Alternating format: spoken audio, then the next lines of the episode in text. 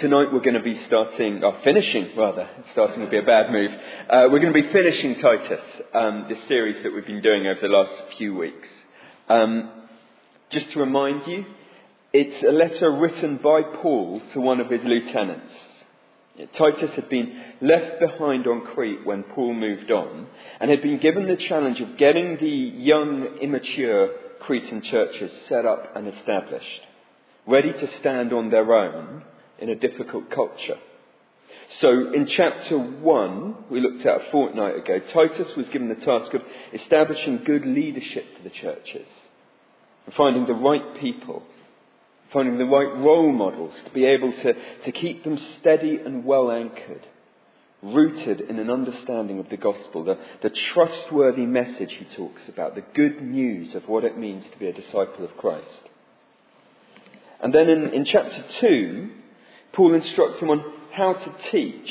So I'll just get this clicker working. There we go. Maybe. Uh, in chapter 2, Paul instructs him on how to teach the whole church community, helping them to understand how to relate to each other, how to teach each other, uh, what it looks like to live lives based on that gospel.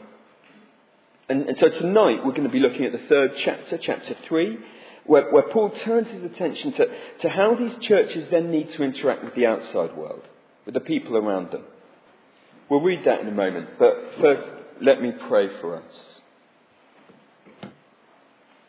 Father God, please be with us tonight. Put your spirit at work amongst us. Please humble our hearts. Please help us to be open and receptive. Give us minds ready to understand your word. Give me the words to say, Lord. By your Spirit, show us what we need to, to see and to hear and to understand. Challenge us for the week ahead. Amen. I'll read Titus 3. It's on page 1199 if you've got one of the church Bibles. Remind the people to be subject to rulers and authorities, to be obedient, to be ready to do whatever is good, to slander no one, to be peaceable and considerate and always to be gentle towards everyone. At one time, we too were foolish, disobedient, deceived, and enslaved by all kinds of passions and pleasures. We lived in malice and envy, being hated and hating one another. But when the kindness and love of God our Saviour appeared, He saved us, not because of righteous things we had done, but because of His mercy. He saved us through the washing of rebirth and renewal by the Holy Spirit, whom He poured out on us generously through Jesus Christ our Saviour, so that, having been justified by His grace, we might become heirs, having the hope of eternal life. This is a trustworthy saying, and I want you to stress these things, so that those who have trusted in God may be careful to devote themselves to doing what is good. These things are excellent and profitable for everyone but avoid foolish controversies and genealogies and arguments and quarrels about the law, because these are unprofitable and useless. Warn a divisive person once and then warn them a second time. After that, have nothing to do with them. You may be sure that such people are warped and sinful. They are self condemned. As soon as I send Artemas or Tychicus to you, do your best to come to me at Nicopolis, because I've decided to winter there. Do everything you can to help Zenas the lawyer and Apollos on their way, and see that they have everything they need. Our people must learn to devote themselves to doing what is good, in order to provide for urgent needs and not live unproductive lives. Everyone with me sends you greetings. Greet those who love us in the faith. Grace be with you all. Okay, so three weeks ago I suggested three themes for us as we approach this letter. Um, first of all, Paul seems to really emphasize to these Cretan churches that they're called to be a new people for Jesus. They're set apart in some sense from the, the frankly quite unpleasant culture around them. And then he seems to emphasize that it's the way that they act, it's the things that they're to do which should be setting them apart. He keeps commanding them to be devoted to doing what is good, to love doing what is good. And then thirdly, he, he grounds all of that in the gospel. their motivation for living differently is always an understanding of the way that Jesus has loved them. So, here in chapter 3, I, th- I, think we'll see those being worked out as he deals with the question of how should this gospel people of Jesus interact with the culture around them. It, it's potentially, for these Cretans, a really big issue. So I keep referring us back to chapter 1, verse 12, where we're given a, a pretty unflattering picture of Cretan culture. And it's not just Paul being mean. Other writers testify to this. At, at the time of this letter, Crete had been part of the Roman Empire proper for about 120 years. And before that, they'd had a, a culture of piracy. And then throughout the Roman occupation, they'd, kept that culture going. They had a history of rebellion and insurrection and murder. They were notorious. It was a tough place. So, how should a young church conduct themselves in that kind of environment? On the one hand, Paul has been totally clear with them. They are not uh, primarily citizens of Rome, they're primarily citizens of heaven. So, should the young Christians associate themselves with separatist movements, espouse freedom as a cause? On the other hand, they, are called to live good lives, to be pure and spotless for their Lord. So, should they dissociate themselves from the pretty vile Cretan culture around them and, and retreat into Christian ghettos. Paul's instruction to them in, in, in verse 1 and 2 is short but difficult. And so he takes a bit longer from verses 3 to 8 to, to justify it for them. Look at, at verses 1 and 2. And I think for us reading it, it can seem a little bit bland. Um, but it's not just vicarish niceness that he's talking about. I'm told that the language used, the original Greek, is stronger and punchier than comes across in translation. So, verse 1, with respect to the authorities, how should they behave? Well, these Cretan churches, yeah, they're, they're, they're citizens of a new people. They're a better nation. They're a, a, people called to be Christ's own. That's their core identity in, in chapter 2, verse 14. But temporally, now, in chapter 2, verse 12, in this present age, they're to be self controlled. And so in chapter 3, verse 1, that they're to live as obedient subjects of the authorities around them. And Paul says here, remind the people. That's because this won't be new to them. It, it's consistent in his teaching throughout the New Testament and actually throughout the Bible. We can pull together a, a theology where God in his sovereignty, appoints rulers for his purposes. And they're not always believers. And that the general picture we get is that believing people are to submit to those authorities that he's placed over them. We do see limits for that, of course, in the book of Daniel, for example, when rulers foolishly establish themselves in direct opposition to God. Believers can disobey them. But the general picture is, is not for God's people to establish themselves as a separate group, a separate kingdom. That's just not the model by which He's chosen to build the kingdom of heaven. That's actually the model of worldly power.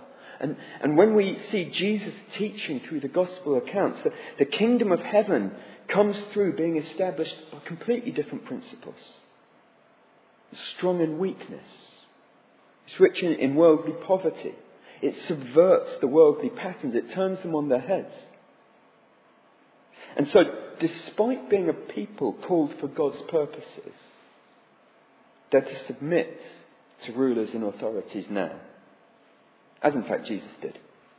Obeying the authorities, in fact, actively upholding righteous rule. Being ready in verse 1 to do whatever is good. And then verse 2, in the way that they interact with society. Do you see that? They're to slander no one.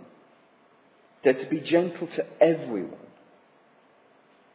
In the way that they interact with all of society, they're to carry on, like in chapters 1 and 2, being pictures of Jesus. Verse 2 has two negatives and two positives. And again, I'm told that they're hefty words in Greek. So they're to slander no one. They're not to denigrate or, or scorn or put others down. And what the NIV has is be peaceable it is actually don't be quarrelsome. Avoid fights and conflict like the plague. Now instead, they're, they're to be considerate and gentle. And those sound like fluffy words to me, but they're strong language. They're the same sort of language as in 2 Corinthians 10, verse 1, where Paul talks about the meekness and gentleness of Christ. The way that despite being far greater and entitled to far more, he in gentleness and considerate kindness does the very best that's possible for his wretched lost sheep. It's a picture of Jesus. To be a Christian on Crete would, would not be standing on their rights as citizens of heaven, stepping out from Roman rule. And it wouldn't be isolating themselves from the corrupt world around them in ivory towers of righteousness. Now be like Jesus descending into the fray, as in verse 14, devoting themselves to doing good, to meeting the needs of the people around them, living out and holding out a gospel message that they've been given. Which is a difficult call. If we jump ahead to verses 9 to 11, I think we get a picture of one way that churches fail in that. It seems likely that this is a, a, particular reference back to the false teachers in chapter 1. Titus, don't let them get you into hot water. Do you remember them? There, there were people who were rising up probably for, from within the church, and in chapter 1, verse 11, leading whole households astray.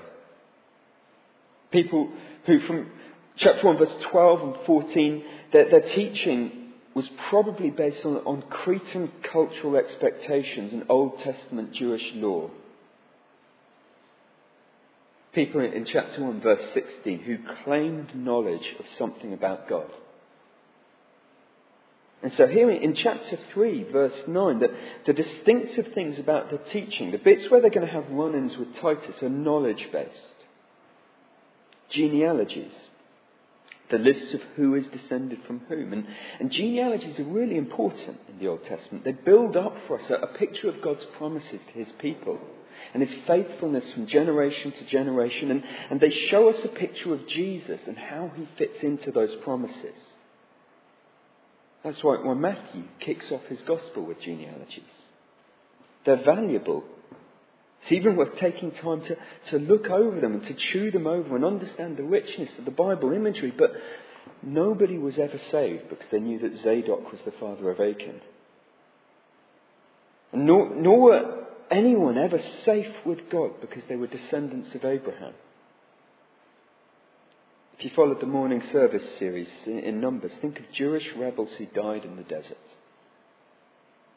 Or think of Matthew 3, verse 9, as John the Baptist pops up and skewers the Pharisees and Sadducees. It says this Don't think you can say to yourselves, We have Abraham as our father.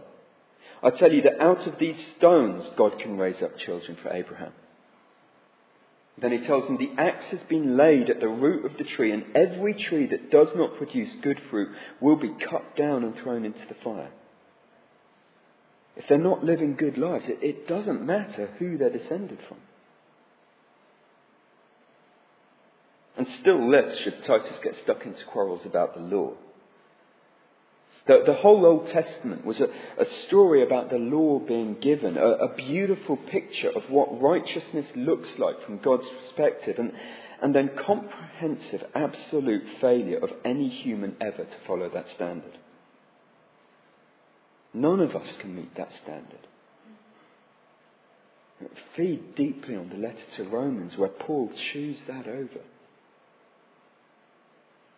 There's zero value in Titus getting bogged down in disputes with these guys over genealogies or law keeping because all they do is they, they draw boundaries between believers and not. And they try and box God into a righteous lifestyle. And that's not how the churches on Crete are to stand out. And it's not how God's people will show the wonders of His grace. I think we get that wrong quite a lot. So, to, to my shame, I remember a friend at university who poured contempt on my, my unsubtle pontificating as I tried to witness to him. He, he said, All I need to do to distract you guys is set you on each other. It was his Catholic friend Adam and me. And in our, our foolish controversies, we'd tear our gospel to bits. It's, it's not that our disagreements don't matter, but we approach them in a thoroughly unedifying way. Maybe like the false teachers in chapter 1. We, we claim to know God. We, we each thought we'd got him pinned down. But the way that we argue said otherwise. And I think to do the cultural relevance thing, it's pretty easy for Christians today to get mired down in controversy, to let this be the way that we, we frame what Christianity is. On the face of it, genealogy and law aren't big issues, but I wonder how much they're there under the surface. The sort of tribal idea we get that our set of people with our set of ideas are either right or wrong. And so we fight our corner. Or we pass judgment on other Christians, or, or, or judgment can be passed on our God by how the church stands on certain issues. So I'm a teacher, I see, I see this in my classrooms. Maybe 10 years ago, most of my students would simply discount all Christian teaching because of the perceived controversy between the Bible and science. Today, I think that's less prominent. Many of my students are much more suspicious now of those evangelistic atheists, but that controversy is being replaced by, by another, the, the language of Christian intolerance, especially on gender issues. And when we engage with the, the world around us, what then are the questions that define our stance? Is that where we center our effort and our debate? Because Paul says that's not right. The engagement with the world is defined not on his position on other religions or on science or sexuality or any controversy. It's anchored, like everywhere in Titus, in the gospel in his own experience, in his own story, in his testimony. That's what we've got in verses 3 to 8. See the testimony he gives, this, this story he tells? In, in our culture, Christianity or, or religions generally, they're, they're so open to the charge of arrogance, aren't they? How can you claim a truth? What makes your idea of what is good better than mine? But I think Paul's approach undercuts that. It would be arrogant and hypocritical for him just to tell others how to live, because as he says elsewhere, he's the worst of sinners. Who's he to boss them around? But he can speak honestly and openly of his own experience. And I think that's the model he's giving here for the Cretans to follow.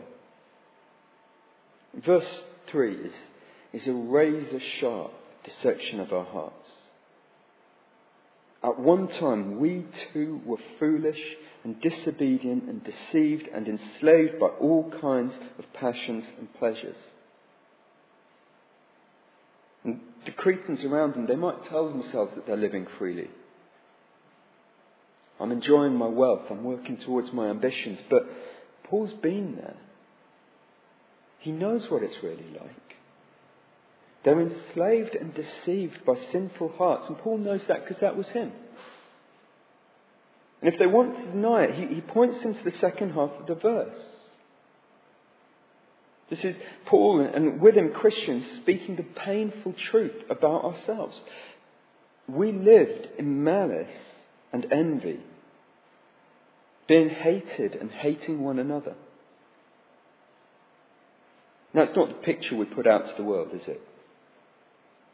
We can put on a good show. We can pretty much fool those around us. We, we can look like good people when we want to, but the truth is our hearts aren't pristine. So, I don't know what the question would be for you, but maybe someone else gets that top exam result, or the promotion at work, or just gets credit and praise, and we congratulate them, but haven't you got that snarky voice inside? Or someone else has that marriage or that family, or that home, or that health. And, and we envy them bitterly. What is it for you? Here's my litmus test. This is the way I see what my heart's really like. How do you respond to shame? So when I think back over my life, it's not hard to find places that I've been a fool.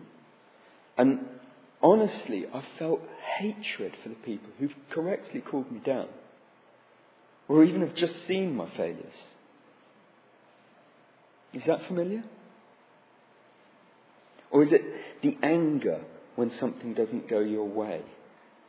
I, I raged against Microsoft yesterday when I was trying to type this. Oh, I still do. I don't know the question to ask to make it real to you. But I bet you do. We we can hide it if we want. But isn't the truth that we live in malice and envy, hating and being hated? And, and here Paul's talking about it openly. And the point is that Christianity has never been about being righteous or better than the peoples around us. So the verse 9 style arguments about holiness, they're a waste of time. They don't present the truth about God. The, the point is that the story starts in verse 4. When the kindness and love of God our Saviour appeared. It's the same appearing as in chapter 2, this grace of God offering salvation to all people. This kindness and love of God appears, and verse 5, He saved us that's the essential point of the story. That, that's why Paul said it twice. It, it's not ourselves, it's not because of righteous things we've done, but purely by his mercy. He saved us. How? Second half of verse 5 through the washing of rebirth. That's the washing symbolized in baptism. If you've not been baptized, talk to us. It, it's an important symbol. It describes the way that we're washed clean, cleansed from the, the verse 3 state of our hearts, and, and birthed into something better. And, and note again, it, it's not by what we do, it's birth. We've got about as much control over it as a baby does over being born, possibly less. We're saved by the washing of rebirth and then renewal by the Holy Spirit and, and that's good because the only way I could hope to change my heart from verse 3 into something fit for heaven would be a miracle.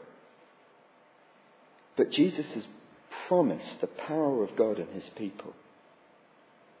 And in verse 6, that is being poured out on us generously through Jesus Christ, who in verse 7 has justified us by his grace. That, that's by the cross and resurrection. Those are an amazing few verses. See that full picture? This wonderful story. The Father and the Son and the Holy Spirit, the whole Trinity of God at work in salvation. And it is not because Paul's a good boy. It's not because he's righteous. It, he's not better than us and we need to aspire to be like him. It's not that. It, it's purely by the kindness and love and mercy and generosity of his God. So that in verse 7, having been justified by his grace, we might become heirs having the hope of eternal life. What a turnaround! What a story! So, what's happening here? The NIV, for some reason, misses out a word in verse 3 at the beginning. There's a connecting word there. There's a sort of because or for. So, verse 1 be subject to authority, obey the state, and be ready to do everything that's good. And verse 2 be Christ like, slander no one, avoid fights, be considerate, be gentle to everyone, because remember your story. Remember how you've been saved. Do you see how that works? Verse 8. Paul says, Titus, look, this is trustworthy. I want you to stress this stuff, it's crucial. So that those who trust in God may be careful to devote themselves to doing what is good. These things are excellent and profitable for everyone. It's the same everyone as verse 2 is. It's not just the church, it's the whole state benefiting. And so that's what Titus is to teach. If, if when he leaves, these young Cretan churches are going to stand firm and communicate the gospel to their neighbours, he needs to ram that gospel home to them. He needs to stress and emphasize it and steer them away from fruitless argument in verse 9. If he can get this gospel story clear in their heads, then in verse 8, they will be careful, they'll be mindful, they'll want to devote themselves to doing what is good. So that they're not going to love and bless their neighbours because they are righteous or good people. They aren't. They're going to do it because they will understand how deeply they've been loved and blessed themselves. Verse 14 Titus, our people must learn to devote themselves to doing what is good. Because that's what response to the gospel looks like. So, two challenges for us from this chapter as we, we finish off this series in Titus. Easy one first. Um, look at the strength of testimony. Knowing your story, communicating that. It, it, it's not cold doctrine which makes sense. It's our stories with the emotional punch of them. Isn't it hugely encouraging when you hear other Christian stories? When you see the way that God is at work in people, when you, when you see what they're learning and how He's working with them. It's a, it's a pity, but it, it doesn't often occur to us to share that with each other, does it? Why don't we do that more? Why don't we, we build that into the way that we talk with Christian friends, with home groups, with the church family? Make it a way to season our conversations with the gospel. Find out how each other person in this room came towards faith.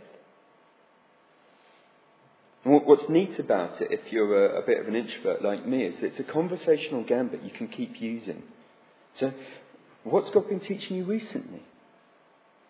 It goes on. Testimonies are really powerful for encouraging each other. But they're also the heart of evangelism. So I, I wonder, do our colleagues and friends out there in Oxford, do, do they know this story?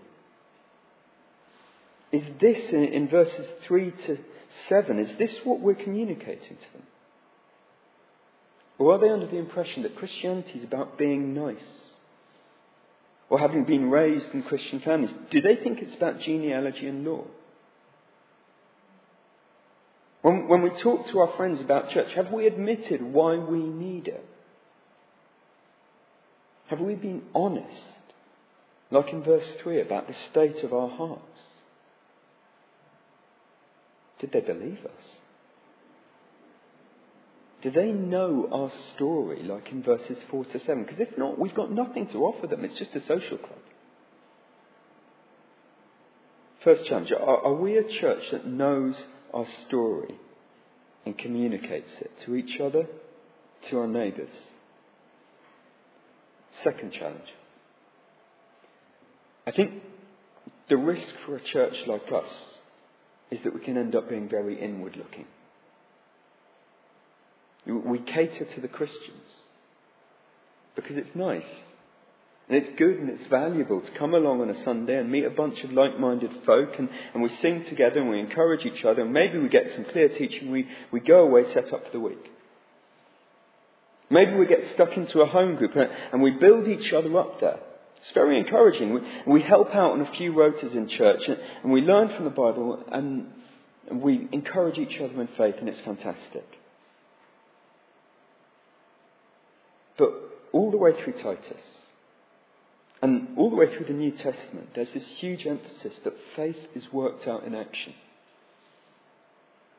Three times just in chapter 3, in verses 1 and 8 and 14, Paul emphasizes how the gospel motivates the people of God to do good. Now, I've said in previous weeks, the language there of devotion, it's like taking up a career. This is how they earn their keep as Christians almost. This is how they meet urgent needs in verse 14. And it's not just their own needs, it's the needs of the rest of Crete.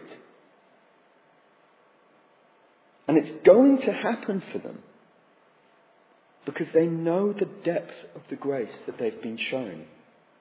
They know how deeply they've been loved. Titus has been ramming that home, and, and so they're able to love others in the same way. It's because they know their story, they'll start to see others in the same light, with God's perspective. It put me in mind of the, the heartbreaking end of Jonah. Do you remember that? You get the big reveal. The prophet Jonah is outraged. Why is God being so gracious to this wretched, evil city of Nineveh? And God says, there are 120,000 people living there who don't know how lost they are. They're, they're so spiritually blind, they don't know their right hand from their left. Shouldn't I have concern for them? And honestly, as a church, are we ready to think like that? That's massively out of step with our culture. It's insulting.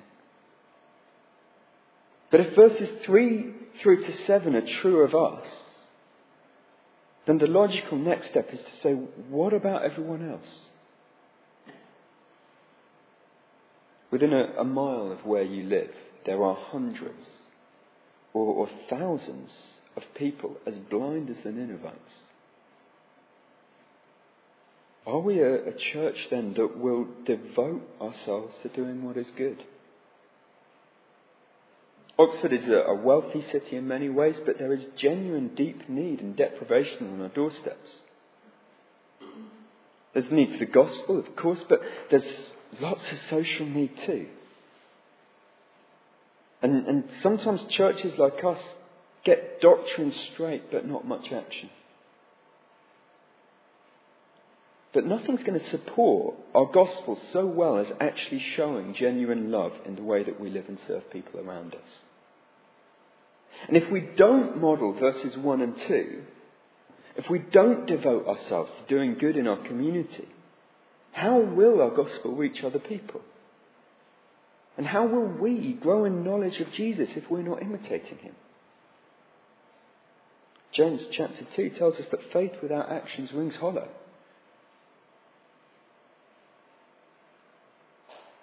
So, what would that look like for you and for us? A, a few thoughts. Uh, as a church, we support the Comfort Trust. It's great. It's in need of volunteers. It, it runs sessions for parents and toddlers, but its remit is wider. It would do more if it had the people.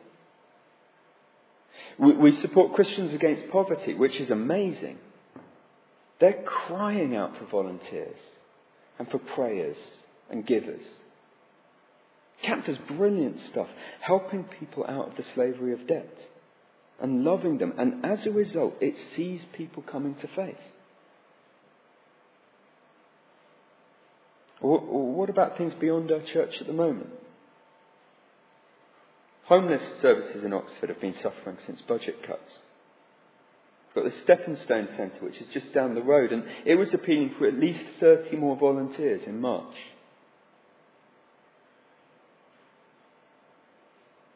What about street pastors or, or youth work in or out of church or, or a hundred other ways that we could make the love of Jesus palpable and attractive to people around us? We don't proclaim the gospel out there just by doing church in here. So, second challenge will we be a church that knows its story and so is devoted to doing what is good? Let me pray for us. Father God, thank you for this amazing statement of the gospel. That you saved us by your will as Father, by your Spirit at work in us, by the grace of your Son. Please let the knowledge of that take root in us. Please let it capture our passions and imagination. Please help us to see the world in a different light because of it. Equip us to be a church that is devoted to doing what is good, to provide for urgent needs and, and not to live unproductive lives. for the glory of your name. Amen.